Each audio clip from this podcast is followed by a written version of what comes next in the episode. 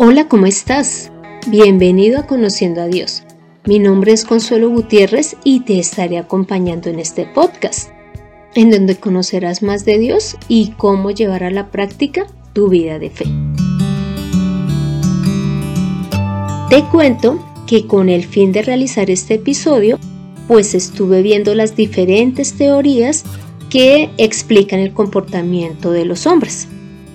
También averigüé desde cuándo la filosofía existe y pues dentro de lo que encontré es que existe aproximadamente 600 años antes de Cristo.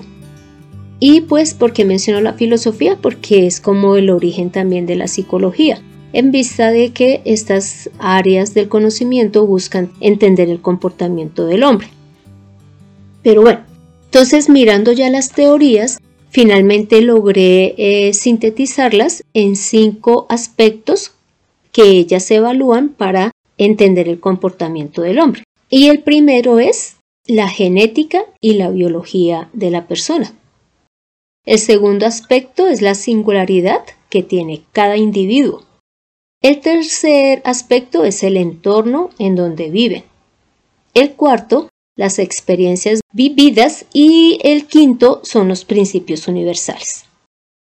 Bueno, entonces esas teorías, dentro de las cuales vi que en dos eh, mencionan que es bueno analizar a gemelos. ¿Por qué?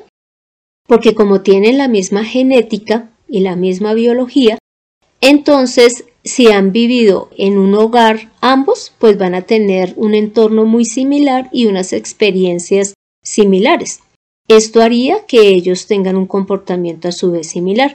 Pero si son unos gemelos que han sido separados, pues también van a demostrar cómo el entorno y esas experiencias vividas y las personas con las que habitan han hecho que su comportamiento cambie. Entonces, basada en esto, quise tomar el ejemplo de lo que ocurre en mi hogar, y es que yo tengo gemelos. ¿Sí? Tuve solo un embarazo y justo Dios me premió dándome gemelos. ¿Y qué significa ser gemelos? Que es la formación de dos seres partiendo de un solo óvulo y un solo espermatozoide. Entonces, en este caso voy a hablar de mis hijos, Cristian y Diego, dando solo algunos comportamientos generales de diferentes aspectos. Entonces, voy a hablar son de las diferencias que encuentro en ellos. Y lo primero es, en cuanto a la relación con los demás, en el caso de Cristian, él es tímido e introvertido, es apático a las personas. En cuanto al transporte, él prefiere transportarse en cicla, así el lugar a donde él vaya esté muy retirado. Por ejemplo, él asiste a una iglesia que queda aproximadamente a 150 cuadras o 160 cuadras de donde vivimos, pero él prefiere irse en cicla a tomar un transporte normal. En cuanto a la alimentación, él prefiere el pollo. Con relación al estudio, él ya terminó la universidad y escogió una carrera de alta complejidad como es la veterinaria. Además, él en qué usa el dinero? Pues él prefiere ahorrarlo para poder comprar algo costoso y que además dure bastante. Y como ellos hacen ejercicio, entonces, en el caso de Cristian, él hace el ejercicio de tal manera que se esfuerza al máximo y es constante con él. Ahora voy a hablar de Diego, que es su hermano gemelo. Entonces, en cuanto a la relación con los demás, Diego es abierto y se relaciona fácilmente, y además piensa en el bienestar de las personas. En cuanto al transporte, pues él prefiere es transportarse en su moto y disfruta pues de altas velocidades. En cuanto a la alimentación, él prefiere la carne. En cuanto a los estudios realizados, pues Diego aún no ha terminado la universidad y pues él se inclina más a las carreras que tienen que ver con idiomas o con la enseñanza. Y en cuanto al uso del dinero, a Diego le gusta invertir en viajes, comida y atender a las personas. Y como él también hace ejercicio, pues él los realiza, pero no hasta esforzarse al máximo.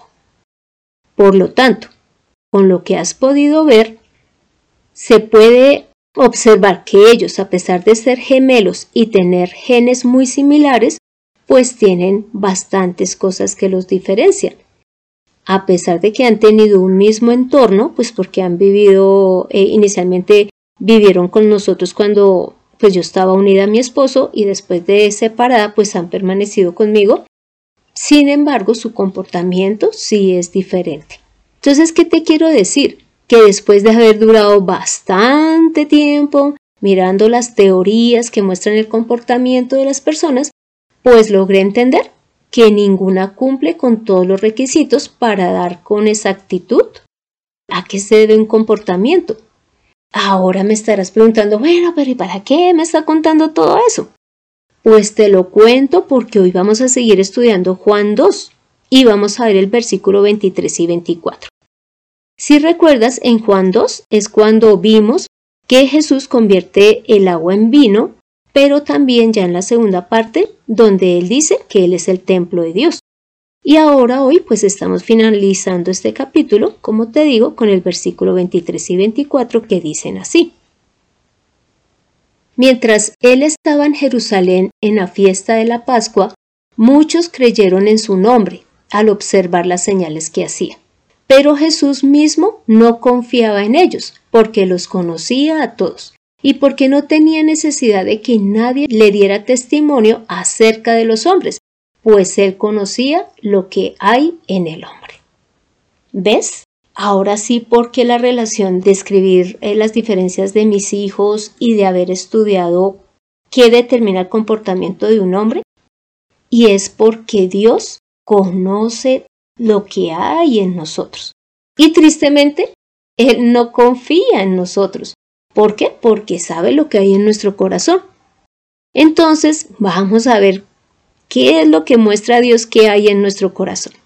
Y bueno, quiero decirte lo siguiente, y es que lógicamente vamos a ver las cosas malas que Dios ve en nuestro corazón, pero vamos a tener presente que Dios es un Dios misericordioso y que cuando hemos creído realmente en Él, todas estas cosas son transformadas. Pero tampoco eso significa que pues portémonos mal, que finalmente Dios eh, va a tener misericordia, no, sino que entendamos que realmente debemos también de ayudar en ese cambio de vida. Entonces lo primero que Dios ve en nosotros es que somos seres idólatras. Empezamos por adorarnos a nosotros mismos y además tenemos otros dioses.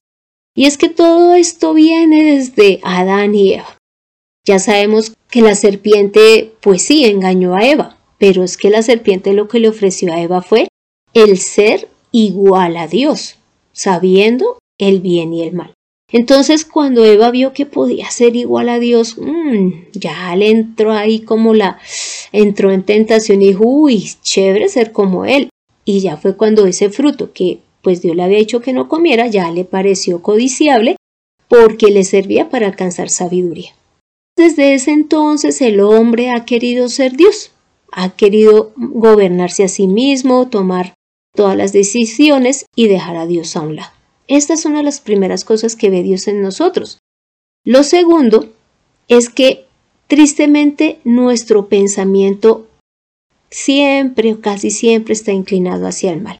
Y esto también lo muestra en Génesis 6, 5, en donde Dios dice, Vio Jehová que la maldad de los hombres era mucha en la tierra, y que todo designio de los pensamientos del corazón de ellos era de continuo solamente el mal. Y es que tristemente esto es lo que ocurre en nosotros. Difícilmente pasamos un día sin pensar cosas equivocadas, sin dejar de hacer cosas equivocadas, porque en nosotros tristemente está el hacer continuamente el mal. Lo tercero que ve Dios en nosotros, y que por eso es que no confía, es que nosotros tenemos un corazón indolente. Nosotros sabemos de la necesidad de las personas, tanto espiritual como físicas, de cuidado, de protección, de, de amor, y sin embargo no lo brindamos. Mira lo que dice Juan en el capítulo 5, versículo 41 y 42. Y este versículo esta porción se parece mucho a lo que leímos ahorita en Juan 2 del 23 al 24 y es que mira lo que dice. No recibo gloria de parte de los hombres, al contrario, yo los conozco que no tienen el amor de Dios en ustedes. Entonces acá Jesús está diciendo, los hombres no tienen amor, el amor de Dios. Eso es lo que está viendo el Señor. Cuando estamos lejos de Dios, pues ¿cómo vamos a tener su amor en nosotros? No lo hay. Somos indolentes. Lo cuarto que el Señor ve es que nosotros somos como temperamentales. Unas veces decimos que lo amamos, que le vamos a dar nuestra vida y otras veces decimos, no, Señor, yo creo que no es para tanto, yo creo ahorita estoy ocupado, primero el trabajo, primero el estudio. Bueno, mira lo que dice inclusive en Mateo 26, en el, en el capítulo 35 y en el 56. Te hablo a grosso modo lo que allí menciona. Y es que Jesús ya está diciendo que él va a ser eh, entregado. Y entonces en el versículo 35 Pedro le dice lo siguiente, aunque me sea necesario morir contigo, no te negaré. Y todos los discípulos dijeron lo mismo. Entonces acá los discípulos están diciendo, no, Señor, ninguno de nosotros te vamos a negar ni te vamos a dejar. Pero mira lo que ocurre en el mismo capítulo, que es el 26, pero en el versículo 56. Dice así, mas todo esto sucede, aquí está hablando Jesús, para que se cumplan las escrituras de los profetas. Entonces todos los discípulos, dejándole, huyeron. ¿Ves? Y así ocurre con nosotros. Nosotros tenemos altibajos en nuestra vida, tanto natural como en nuestra vida de fe.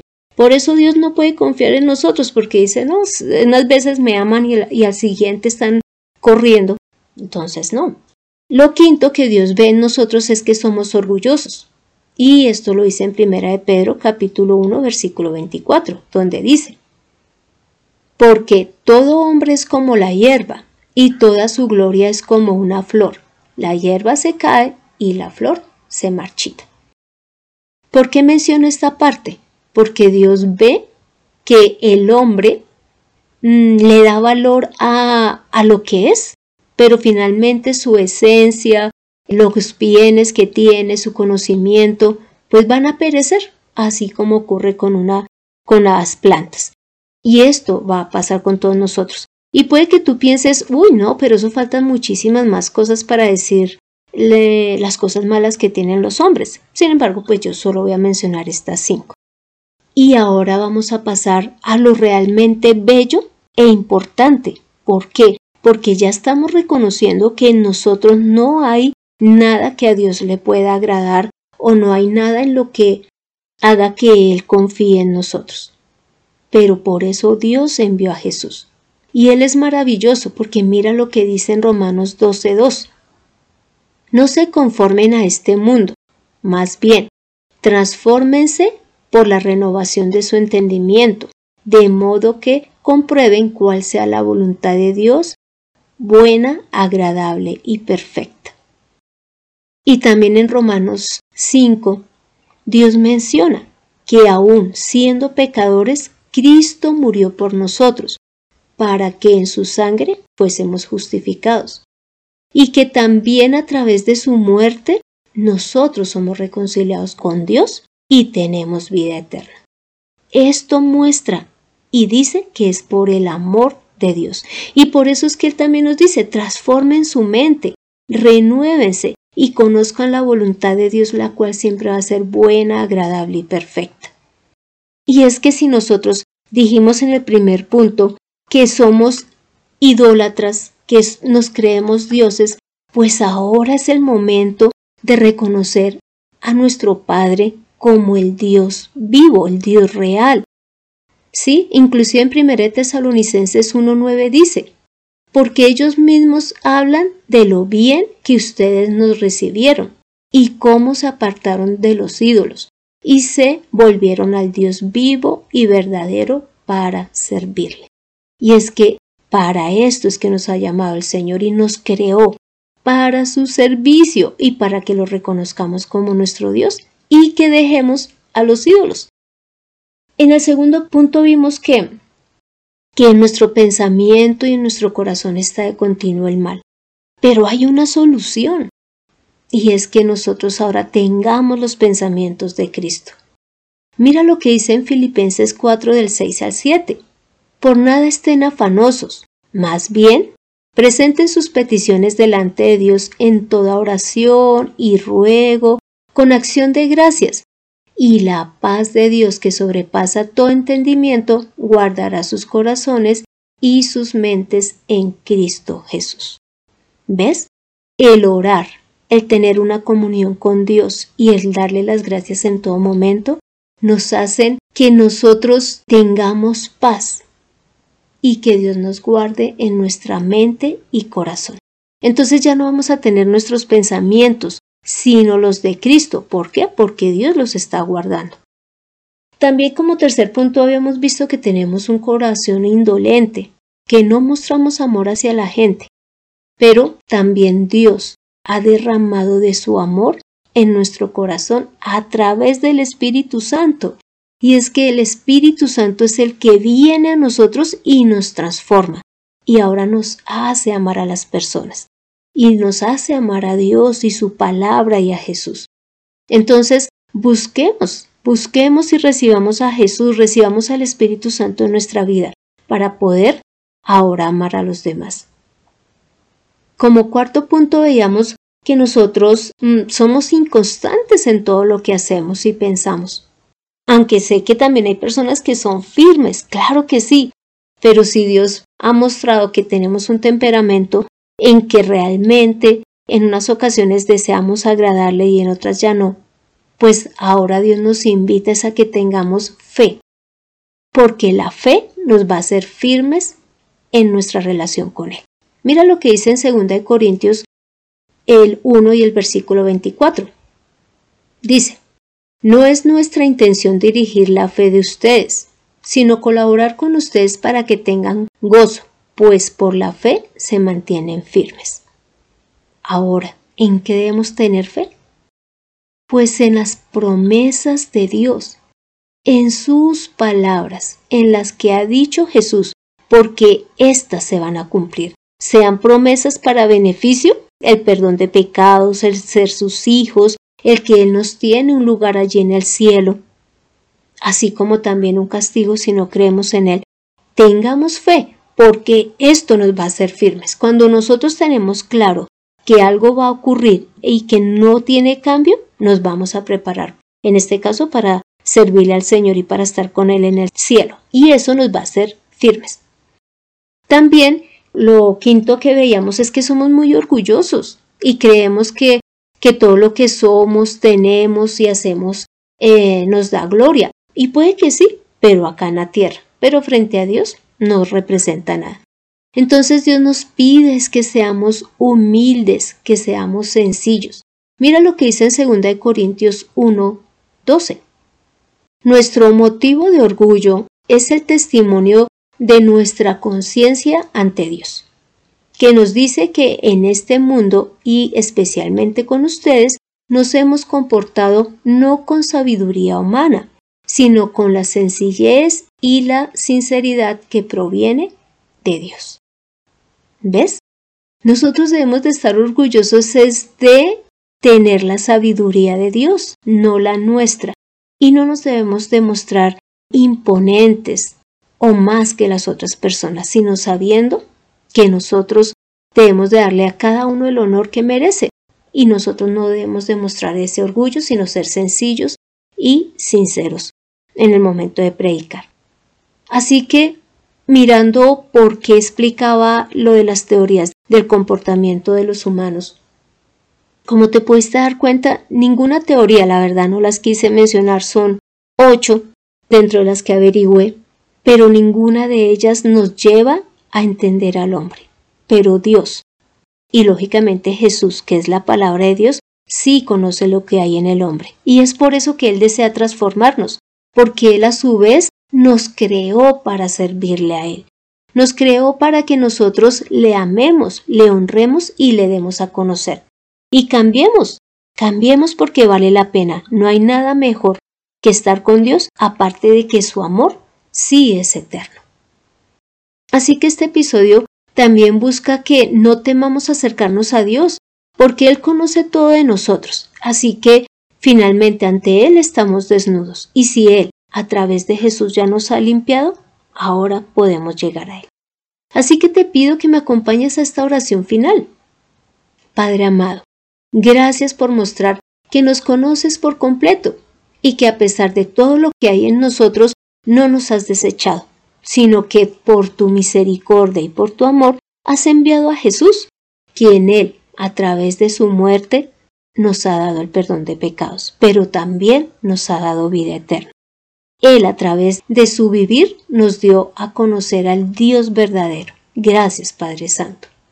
Y ahora te pedimos que seas tú ayudándonos a ser limpios a través de tu palabra, a través del Espíritu Santo, y que ahora podamos dar testimonio de ti. Ayúdanos a ser humildes, Santo Señor, porque nosotros estamos llevando tu palabra, llevando la vida que tú das, no nosotros, nosotros sencillamente somos utensilios, pero que a su vez nos has permitido ser tus hijos. Padre amado, gracias. Gracias porque no nos rechazas, sino que nos ayudas a entender quiénes somos para que a su vez cambiemos. Padre Santo, hemos orado en el nombre de Cristo Jesús. Amén. Tomemos la mejor decisión, acerquémonos a Jesús, porque Él transforma nuestras vidas y de ese modo le podemos servir a Dios. Entiende la palabra de Dios en Conociendo a Dios. Este fue el episodio 91, en donde vimos que a pesar de las múltiples teorías que hay, que inclusive 600 años antes de Cristo ya se estaban hablando del comportamiento del hombre y aún hoy en el 2021 se siguen creando teorías, hemos entendido que el único que conoce por completo a la humanidad es Dios y que por eso es que podemos confiar en lo que Él dice de nosotros, pero a su vez permitir que nos transforme. Ahora te animo para que leas Efesios 2 del versículo 1 al 10 y Ezequiel 11 del versículo 14 al 21. Gracias por escuchar este podcast mientras trotas, organizas la casa, vas camino a casa y no te olvides de compartirlo para que más personas se acerquen con tranquilidad al Dios verdadero y dejen los ídolos que tienen. Si deseas que tratemos un tema en especial o que estudiemos la palabra de manera personalizada, puedes dejarme tu petición en el correo de mirtaconsuelog.com o dejarme tu comentario en el podcast. Soy Consuelo Gutiérrez, tu compañera en este camino. Quiero darle las gracias a José Luis Calderón por la edición de este podcast. Mira, el amor de Dios sobrepasa todo entendimiento. Así que acerquémonos a Él con confianza. Nos vemos en el próximo episodio.